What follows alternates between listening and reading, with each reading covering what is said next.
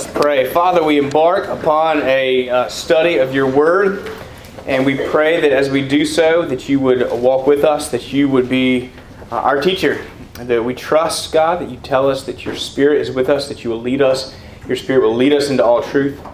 And so, Father, we pray for that. We pray that we would see you as you wish to be seen uh, from the very first page of Scripture uh, to the very last. And we ask, Lord, that you would help us also to see ourselves uh, as you would have us to see us, and, uh, and that you would uh, bless us with the knowledge of how we might bridge that gap between ourselves and you, and actually give thanks for you for how you have bridged the gap in Christ. We pray to you, Lord, in His name, uh, trusting your power and your presence. Amen. Amen. All right, friends. So we uh, are beginning a series that will really pretty much take us till May or beyond, perhaps. Um, it's called the Essential 100. So we're going to go through. We're not going to take 100 weeks to do it. We'll probably every week we'll probably cover two or three. Occasionally we'll just cover one. Uh, like when we get to the Ten Commandments, we're going to just uh, do one. But there's this book, and, it, and it's um, suggestion ten dollars. You don't have ten dollars on you, but you want to take it this week. Take one. Bring bring ten dollars ne- next week. Dollar. Paddle paddle. Uh, he'll he's the, he said that um, drinks on the house. So, um, but we would uh, we would love uh, for you to take this and follow along with us. Um, what I'm really going to be doing so it's 50 in the Old Testament, and then we you know just working that way 50 in the New Testament. So, but this semester will primarily be in the Old Testament, and uh, we may even only, I, I, think as I've got it mapped out, we'll get to about number 35 or so uh, by Thanksgiving. And, um, and we will be really trying, I've had a lot of people tell me, I don't know how to read the Old Testament. It just seems boring. It just seems confusing to me. Uh, how can God be so violent in the Old Testament and so loving in the New Testament? And that is a question that's been asked since Jesus. So um, we, those are really normal, really, um, really answerable questions. And so we want to be um, seeing that. We won't answer every question every time, but we'll be getting, uh, hopefully, hitting your questions over the course of the semester. I would love to, your feedback um, because it's whether it's where we had in the past just kind of covered one uh, little passage. This time we're kind of covering big swaths. So you can follow along. It's going to do. Um, I'm going to try to give you each week a, a, little handout that says this is what we're doing next week, so you can read the scripture passages ahead of time. It might be really helpful if you brought a Bible. I know Episcopalians bringing Bibles to church. That sounds. I, I mean, come on. But uh, well, yeah, yeah, with the uh, stars A, A plus student back there with his Bible. Um, but I think it'd be good. You don't have to t- show anybody. You just have it on your phone. You look like you're texting, but you're actually doing the work. So, um, so look, download it. Download it on your phone. There's an app called YouVersion. There's a, a whole bunch of other ones um, out there. But get the Bible on your phone, your iPad, or something like that. Bring that, or bring your actual real live paper printing uh, Bible. That'd be great. So, um, the the way that I will approach when I approach a, I've never really done a study like this, but the way I approach the Bible myself is that it's not just a um, collection of stories. Uh, it is one story uh, told from beginning to end uh, about God and His relationship with humanity, uh, or maybe even more broadly, His relationship with creation. How did God? Um, how did God have a, a, relationship? Why do we have a relationship with God? It's the, the, the Old Testament is the story of God's uh, interaction with humanity, humanity's uh, insufficient quest uh, to reach God, God's um, sovereignty, His justice, and then how do we bridge that gap? Well, that's the story of the New Testament. That Jesus uh, came as God incarnate, and uh, He came uh, for us and to us and uh, on our behalf. And then the rest of the New Testament explaining that. So uh, until we get to Revelation, and um, then I'm going to ask somebody else to teach. Um, no, I'm just kidding. We um, no, then we um, we look for the age to come. So um, I hope that I mean I plan on learning a lot uh, in this, but I hope that you will uh, as well. Uh, as we approach Genesis, uh, what one thing that might be really helpful for you to know is that Genesis 1 through 11 are universal in their scope. They are about all of humanity uh, God and His creation, the story of Noah, the story of um, uh, the Tower of Babel, and uh, they are uh, they have something to say about uh, all, God and humanity. And then in Genesis chapter 12, the focus narrows dramatically to God and His relationship with Abram, who becomes Abraham, who becomes the father of well, several religions, uh, but uh, the multitude and the God's people. So, um, so we will, for the next two weeks, we will take a look at uh, this universal section, Genesis 1 through 11, and then we will begin, as the Bible does, to look at the story of God's interaction and how He establishes His people and what He uh, commits to them, what He expects of them, and then how do they do with that? Spoiler alert, not great. So, um, so we want to begin. You probably know, just from your life, you know Genesis uh, chapter 1, or at least parts of it. Um, and you, you wouldn't be able to s- say the whole thing, but you know how it, how it goes. You know that very famously, uh, it starts in the beginning, God created the heavens and the earth. There is uh, in Genesis, in the Bible, really, there is no apologetic, there's no defense of whether or not God exists. He just exists. It is asserted that God is there. He's already there in the beginning. Uh, I had a child come up to me after the 1030 service last week, and um, his parents said, he's got a question for you. Apparently, he had a question for them, and uh, and then and then um, that happens sometimes. And um, and he said, he said, "This is my mom and my dad, but who is God's mom and God's dad?" I mean, it's a great question. Your kids may have asked you that. Um, and I'm not exactly, and that, that's not exactly, but that was the question. How did God start? And I said, guess what? God didn't start. God always was. There was never a time when God wasn't. He was there before the beginning. And he said, Whoa. He's like six. He gets it. Totally got it. Whoa. That's the right response, you know? So, in the beginning, God created. Uh, just this assertion that God is there. He is eternal in the sense that He has no beginning, He has no end. Um, and and, and we'll talk about, when we get to the creation of humanity in just a few minutes, we'll talk about uh, the fact that he didn't actually need to create anything. His whole act of creation is a gift to his creation, a gift of, of grace. He wasn't up there crying, saying, I'm just so lonely, I need somebody. He was God, he was perfect, he was super uh, um, relational within himself Father, Son, and Holy Spirit. So we have says in the beginning God created the heavens and the earth. The earth was, was without form and void, so it's just this kind of chaos mass, uh, or maybe not a mass, just this floating mist or whatever it is, without form and void, and darkness was over the face of the deep. And the Spirit of God was hovering over the face of the waters. Now, one way that you can understand that word hovering uh, is fluttering. And in fact, there was a rabbinical translation uh, back really at the time of Jesus that said that translated this: the Spirit of God was fluttering like a dove over the face of the waters, which is really cool and poetic. Until you get to the baptism of Jesus and you see the Holy Spirit come down on Jesus like a dove.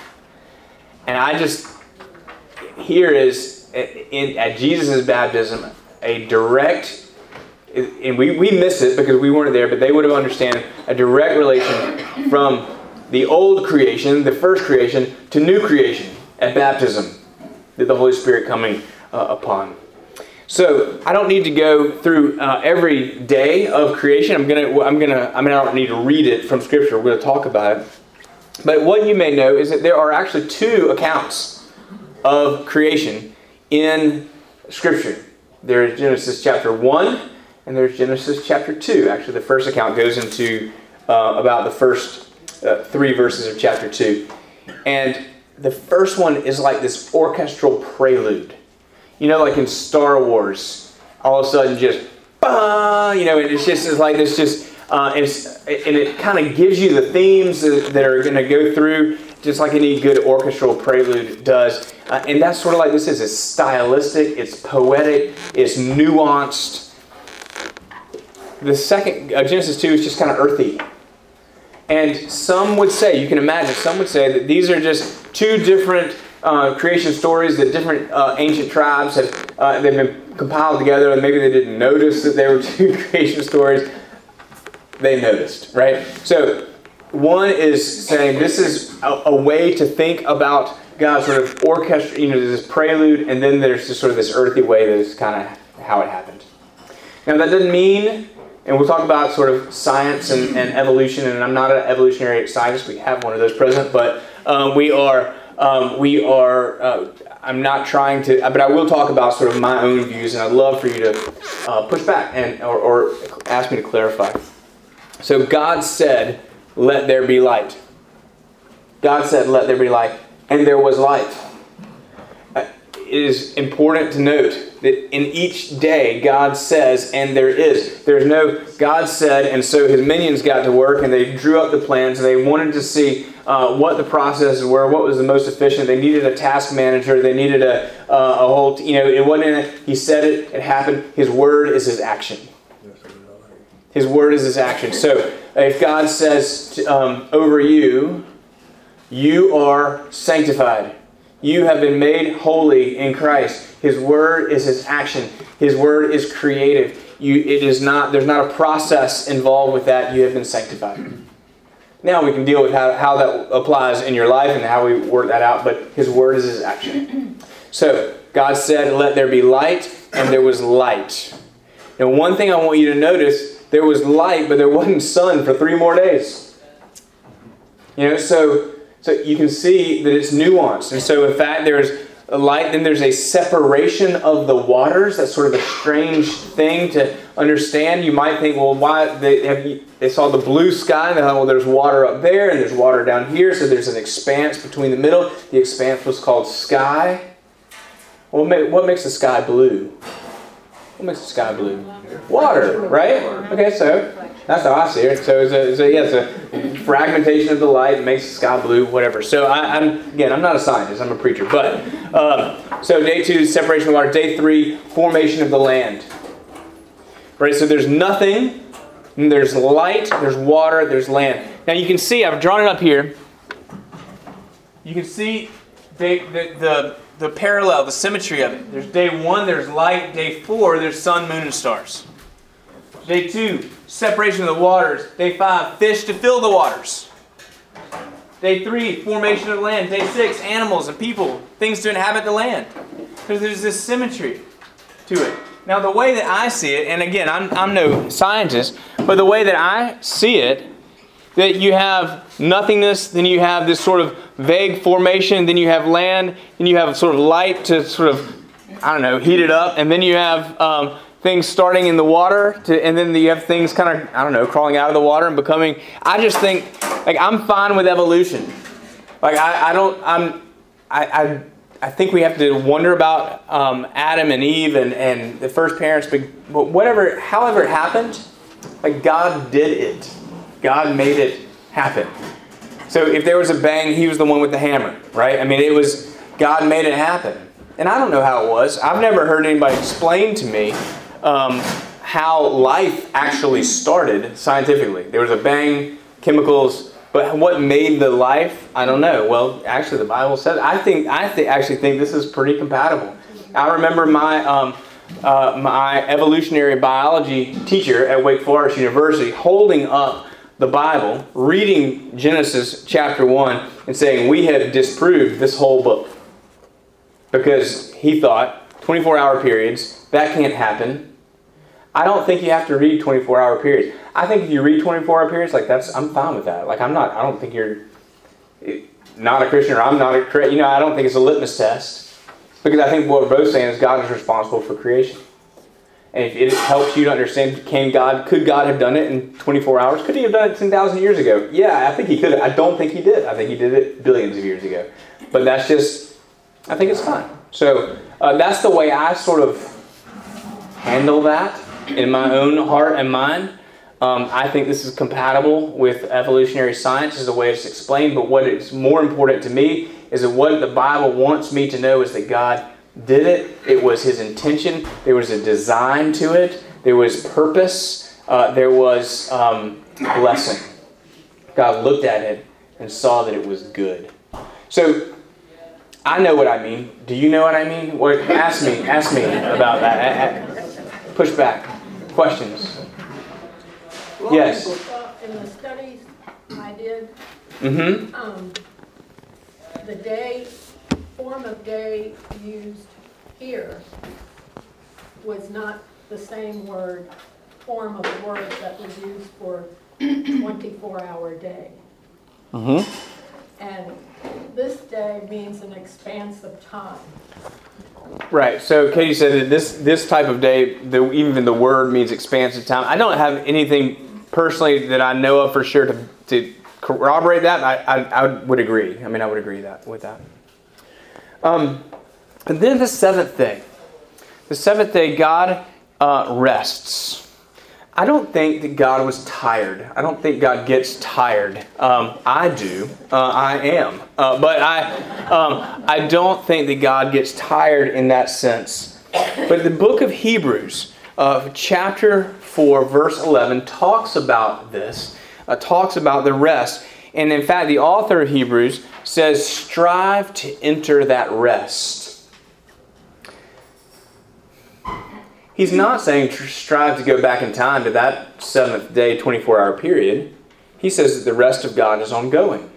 In other words, God has put it in place and He is moving. If all these years later you could, and that was, you know, less than 100 AD, but if all those years later you could then strive to enter that rest, to me that says, well, that's a, that's a long period of time. Which says, well, then perhaps the other days are also long periods of time. Again, that's just how I understand that. But, but God did it. I think these are uh, epochal days, not 24 hour periods. And I think that they're in line, like I said, with some uh, theory of, of evolution or compatible anyway. Um, and the Lord saw that it was good. Each that's the refrain. After each day, the Lord saw that it was good. Good is used many different ways in our vocabulary, right? Pizza, good. This is good pizza. He's a good man. She's a good teacher. This is a good sandwich. That was a good movie. In those, the, the word good means different things in all of those scenarios, and yet in every scenario, it means it's good because it was pleasing to the one who said it was. I thought that was a good movie. Well, I didn't like it. I didn't think it was good. It was not pleasing to that person, but it was pleasing to the person who said it was good. And therefore, when we look at this, God is saying that his creation was pleasing to him. But it was it, it met his approval. But it, what, it didn't just meet his approval because he, of some standard of goodness outside of God. Because there actually is no standard of goodness outside of God. It met his approval because it expressed himself. It was good because it was his. It was good because he's the one who created it. He is the standard of what good is. In fact, he's the standard of what love is. He's the standard of what holiness is. There is no standard of that that he meets. He is the standard. Because he's God, by very definition.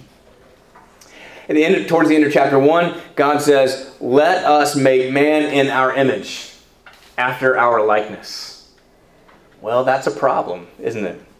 On several, in several ways. Not maybe not a problem, but a, a, a puzzle. Uh, let us make man, humanity, in our image. First of all, what does he mean by us? Second of all, what does he mean by image and likeness? We see the plurality of God and we see the image of God. God is described on the very first page of the Bible as plural. And that is important because God is triune. He is and He always has been Father, Son, and Holy Spirit, which means He was inherently communal and relational. And because he is God, and because there's no standard outside of himself, he did not need to create us. He had perfect community within himself. But he made us as a gracious God, as a creative God. He made us in his image to be relational. This is why there's two genders uh, male and female. He created them. We don't, since he is plural, there is a plurality to humanity. And it, it takes the plurality of humanity to create more humanity. That's why we're, in fact, uh, I have heard it said, and I'm not a Hebrew scholar, I know even less about Hebrew than I, in fact, far less about Hebrew than I know about Greek, but um, I have heard it said by someone who knows what they're talking about that, that the creation, really in, in Genesis 2, we see the creation of, of woman is really being sort of man cut in half. Uh, they were created together and sort of broken apart so that the coming back together is really the essence of the image of God. And I'm not eroticizing uh, the image of God at all, but to say it's the plurality, it's the hetero um, divinity of God. yeah, I'm not making a political statement there at all. It's, but it's, it's our diversity that makes us like God. And that's an important thing for us uh, to know. Uh, we are told in the New Testament that Jesus is the agent of creation. John chapter 1, in the beginning, John is intentionally making a, a, parallel statement there. In the beginning was the Word, and the Word was with God, and the Word was God. He was in the beginning with God.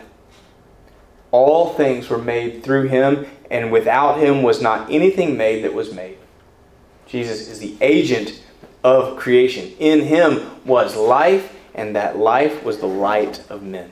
So how did that those chemicals come together and make life? It's because Jesus said, "Let there be life."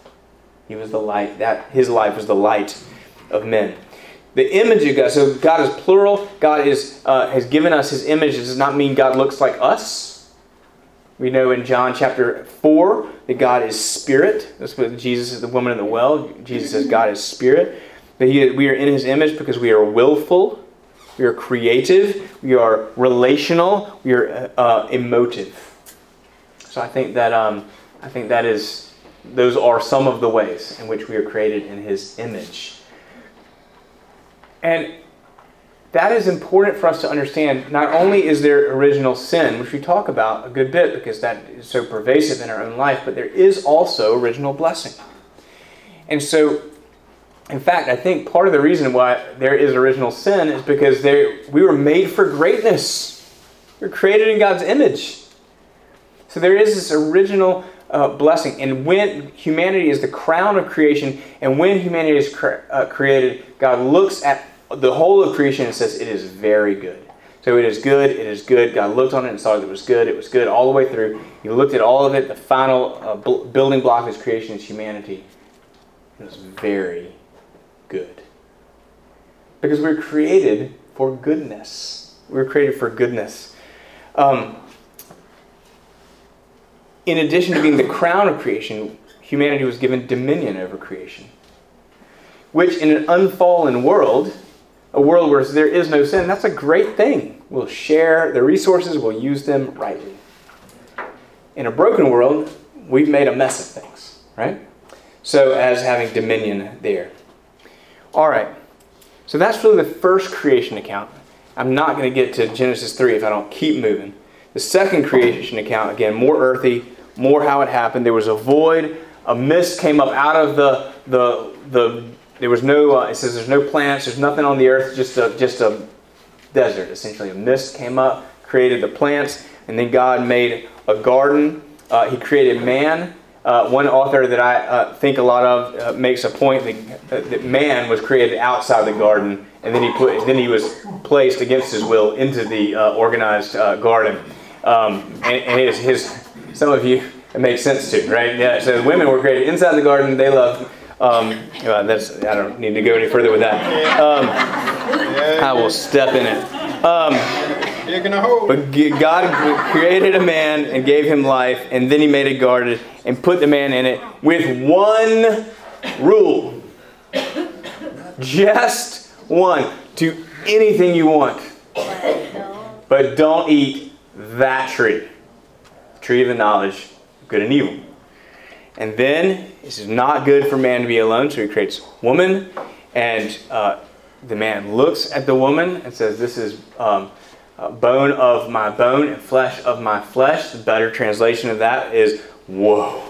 Um, when he and um, it's just I, it's just bad. I was academic, academic. Um, and they were both naked, and they were not ashamed, because without sin there is no shame.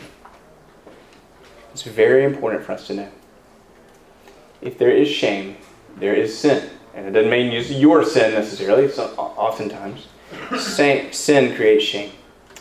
Uh, God instituted marriage before the fall. That was, um, uh, it is also important for us to understand that marriage was always part of God's plan for His creation because it's not good for us to be alone. He gave us to each other. Why did He give us to each other? Because we're in His image. He's plural. We need each other. That doesn't mean marriage is the end all be all. If you're not married, that's, you can have a happy life, but you need friends, you need community, you need your church, you need you need other people. All right. So, any questions about creation? One or the other account? You tracking with me? Okay. Oh, Yes. I've always thought that day seven was the foretaste of the fourth commandment. The Sabbath, yes. Sabbath. That, that well, that's where this that's where it comes from, and is that we are to rest because He rested. Uh, we are not to, um, but I, I, He ceased in one sense to be sort of macro creative. I do think God is still micro creative uh, for sure, but He sees His sort of macro creation. He rested. We are to uh, live into that rest. Yeah, so we're not, we're to, to, stop doing our work for, for a day, and that's actually great grace to us for sure. Mm-hmm. It's a gift It's a gift. If you are um, resting on one at least one day so that you can do your job and the other things that you have to do um, the other six days of your life, you are obeying God. So that's good. Yes. Um, when you mentioned, I think the word dominion. Uh huh. Um, that connotates not just ruling over, but taking care of not ruling, not just ruling it. No, that's what I mean. That's, that's absolutely right. Well, it would be in, it would be as God's representative, loving the creation the way we love. We the only reason we rule over or sort of lord over um, uh, in a destructive way is because we're fallen. We have sin in our life. Okay, I'm going to read Genesis chapter three, uh, verses one through eight, which is commonly called the fall. Now the serpent was more crafty than any other beast of the field that the Lord had made. He said to the woman, Did God actually say, You shall not eat of any tree in the garden? Now, did God say that? No. God did not say that. In fact, he didn't say that to her. He said it to the, to the man, so he's, you know, he's, he's going second hand here. And the woman says to the serpent, Oh, we may eat of the fruit of the trees of the garden, but God said, You shall not eat of the fruit of the tree that is in the midst of the garden, the middle of the garden. Neither shall you touch it, lest you die. But the serpent said to the woman, You will not surely die. For God knows that when you eat of it, your eyes will be open, and you will be like God, knowing good and evil. Now, notice the progression here. So when the woman saw that the tree was good for food, and that it was a delight to the eyes, and that the tree was desired to make one wise, it's interesting nuanced progression there. The woman saw that the tree was good for food, and that it was a delight to the eyes, and that the tree was to be desired to make one wise. She took of its fruit and ate, and she also gave some to her husband who was right there with her and hadn't said a dang thing, and he ate too. What blamed her for it? That's it's a uh, loose translation. Uh, then, as God said it would, then the eyes of both were opened, and they knew they were naked. And they sewed fig leaves together and made themselves loincloths. And they heard the sound of the Lord God walking in the garden in the cool of the day. And the man and his wife hid themselves from the presence of the Lord God. Being the know-it-all God that he is, he knew That's right. Uh-huh. That they were gonna Okay. plant fruit, that tree. All right. He put that snake. Why did he put that snake there? Yes, that's what I want. Mmm. The origin of evil. So let me ask you this: What we- we'll answer that, or well, I'll give you my own theory anyway. What is the first sin? Pride. Pride, mm-hmm. Doubt. doubt. So not eating the fruit, right? Eating the first disobedience. To, to my mind, the first sin here is the first human sin is the decision to think I know better than God does about what's good for me. Or maybe God is holding out on me. I mean, there's a couple ways to read, different ways to read this. Maybe God's holding out on me. Maybe I can be like God. Well, who does God think He is holding back on me when I can be like Him? And so there's this confusion about our relationship with God. And I I also see not only the disobedience of Eve, but the absence of Adam as parallel and dually complicit uh, in this um, act of rebellion, whether it was a known rebellion or just sort of an accident. Surely it can't be that bad. What must it be like to know good and evil? Does that mean that they didn't they were they could commit evil but they wouldn't know it? That seems strange.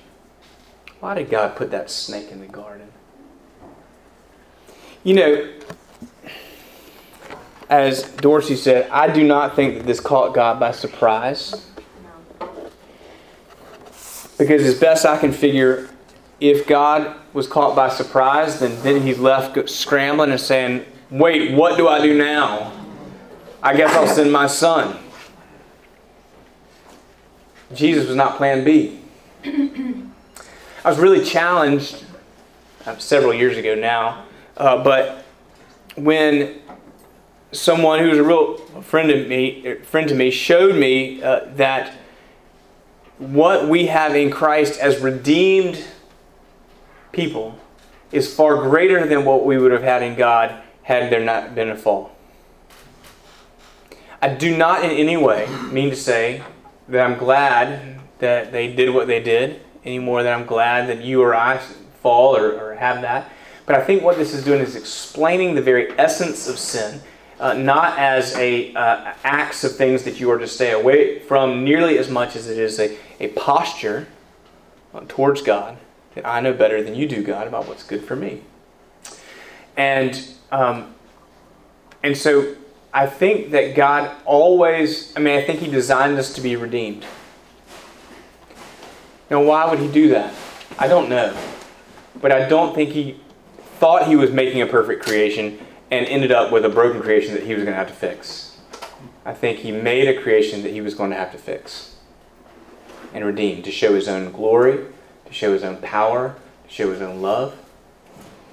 Um, that that might make some of you uncomfortable, and that's okay. Like we can talk about it. Um, but that's kind of where I am on it, because without the fall, we would never have known Jesus as the second person of the Trinity. And so, I'm not. I want to be very careful when I say I'm grateful for the fall. I'm not. I'm grateful for the redemption. Each of us. So the Bible's clear indication here is that each of us has inherited that sin. So Adam and Eve, they become uh, imperfect. And it says they're broken relationship. They cannot have a child that is, is now perfect. So they uh, that is where imperfection sort of entered humanity. And in fact, what we see, if you are to read through, we're going to skip over Cain and Abel and that, um, but we're going to talk about Noah next week. But if um, if you look there, I mean, right away, humanity is just in the you know it's just a it's a the first two brothers one of them kills the other. I mean it's it's it is um, totally self-centered, and in Noah's time, as we'll see, it just is completely in the toilet. So um, uh, it is sin. It was it was part of the plan. Uh, and there is he's created us to be redeemed and to choose him. So I, th- I i'm happy for you to wrestle with that. I've been wrestling with it for a long time. I'm still wrestling with it in some ways. God comes into the garden calls out where are you? Again not a question he didn't know the answer to. Right? he had gps long before there was iphones. Um, and this is the very first question i think that god asks of people who are far from him. Where are you I mean, think of the prodigal son who wakes up in the pig slop. I mean, how could he come to his senses if God wasn't whispering in his ear, Where are you now? Where are you? It may not even know it's him, but there's this realization. And, and, and what did we do from sin? There's, uh, we, uh, we hide from God. There is, um, there is shame, there's hiding.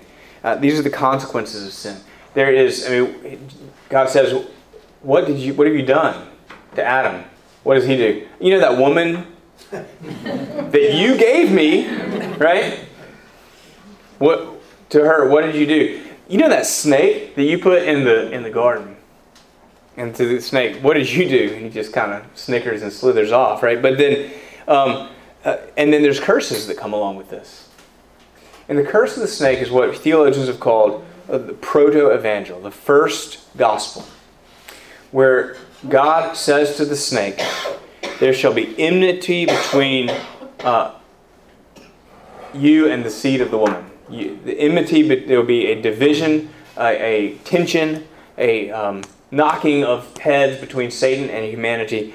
And you, he shall bruise your head, or some translations say, crush your head, and you shall bruise at his heel. So Satan will always be nipping at us but ultimately, there's one who will crush the head of the snake. You saw Mel Gibson's um, Passion of the Christ in the garden, the snake comes out, and Jesus, as he's walking out of the garden, steps on the head of the snake. That's this. That's that's what uh, is a really nice uh, image. Childbearing is cursed for the woman. We know. We can look at it. It's, childbearing is cursed. I mean, there's not wonderful things. It's hard. Many of you have, have lost children. Uh, many, I, I, you know, I've, I've known people to carry a baby all the way to term. Several people actually, and, and losing childbearing is hard. It's painful. It's it can be destructive. It's it's cursed. It's blessed also. It's cursed. Labor is hard. Work was always a part of the plan, but now it's uh, you shall earn your food by the sweat of your brow. It is a, a burden as much as anything. And yet, there's this beautiful image right at the end of chapter 3 where God makes them clothes. He covers up their shame. And to me, that is as even more explicit uh, word of grace than the crushing the head of the snake. Because God takes their shame and He Himself covers it up, which is the cross.